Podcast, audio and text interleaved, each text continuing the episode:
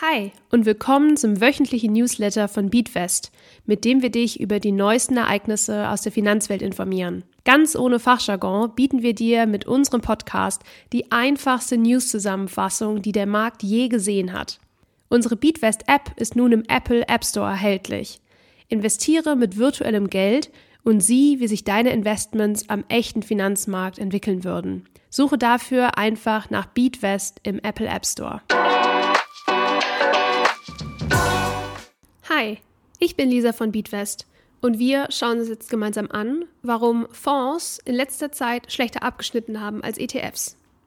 Wenn du bereits investierst, dann ist dir sicherlich nicht entgangen, dass es in den letzten Monaten wieder bergauf am Aktienmarkt ging.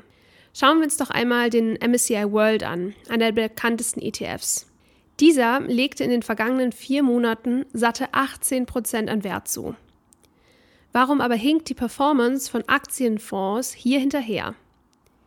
Den Grund hierfür beleuchtet eine brandaktuelle Survey der Bank of America. Für diese Studie wurden insgesamt 262 FondsmanagerInnen interviewt, die zusammengerechnet atemberaubende 763 Milliarden US-Dollar verwalten. Lass uns erst noch einmal gemeinsam den Unterschied zwischen einem ETF und Fonds beleuchten. Von aktiv gemanagten Fonds sprechen wir, wenn eine Spezialistin oder ein sogenannter Fondsmanagerin sich um die Auswahl und den Handel von zum Beispiel Aktien oder Anleihen kümmert.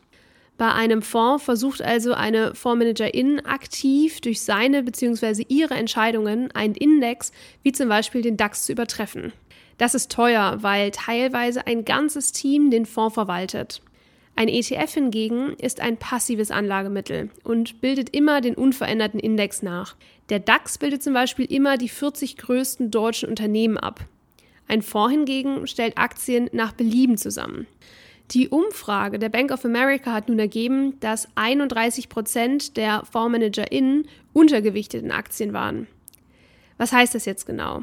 Schauen wir uns das doch mal an einem Beispiel an. Frau Soest ist Angestellte bei der Weißbank und ist dort als Fondsmanagerin tätig.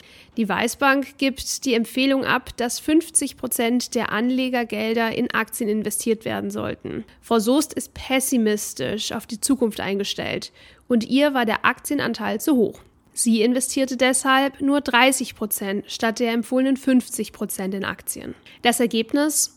Frau Soest hat die sehr gute Entwicklung am Aktienmarkt verpasst, weil sie sich für den kleineren Aktienanteil entschied. Frau Soest steht mit dieser Entscheidung aber nicht alleine da, denn auch andere Versicherungen, Pensionskassen oder Banken handelten ähnlich. Sie waren alle zusammen der Meinung, dass sich der Aktienmarkt schlechter entwickeln würde und waren deshalb zu zaghaft mit ihrer Aktienposition. Und die Moral von der Geschichte?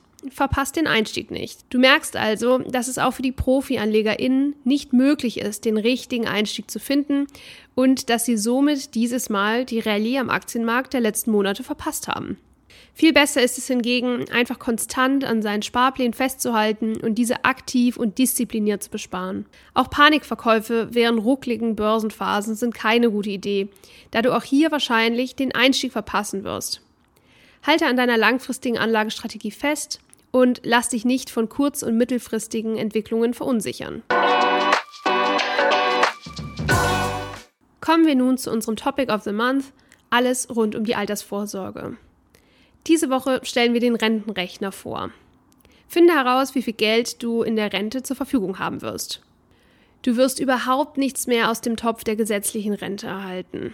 Diesen oder einen ähnlichen Spruch hast du sicher schon einmal gehört. Ganz so drastisch gestaltet sich die Lage aber nicht. Höchstwahrscheinlich wirst du schon noch ein paar 100 € ausgezahlt bekommen. Aber die gesetzliche Rente wird unter keinen Umständen ausreichen, um deinen Lebensstandard im Alter zu erhalten.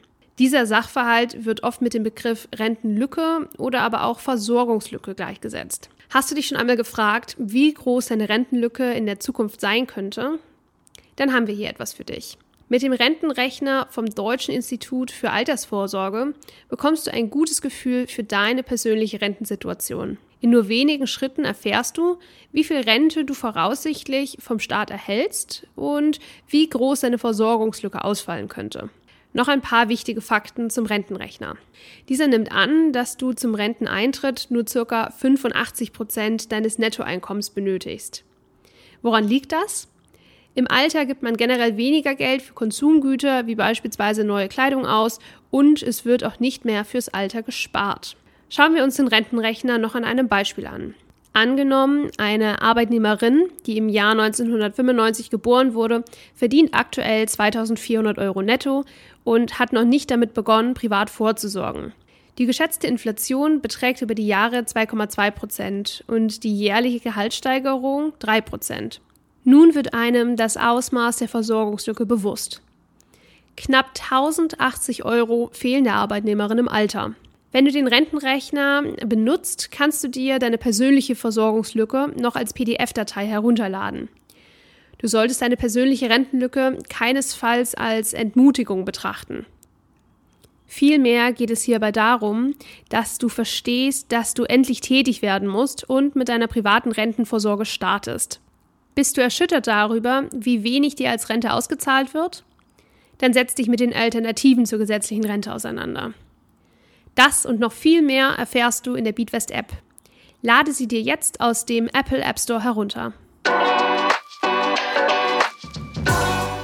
Und wenn dir der BeatVest Podcast gefällt und du uns gerne unterstützen möchtest, dann freuen wir uns natürlich über ein Abo und über eine 5-Sterne-Bewertung bei deinem Streaming-Dienstleister.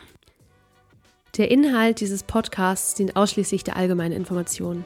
Diese Informationen können und sollen eine individuelle Beratung durch hierfür qualifizierte Personen nicht ersetzen. Die hier angegebenen Informationen stellen keine Anlageberatung und keine Kaufempfehlung dar.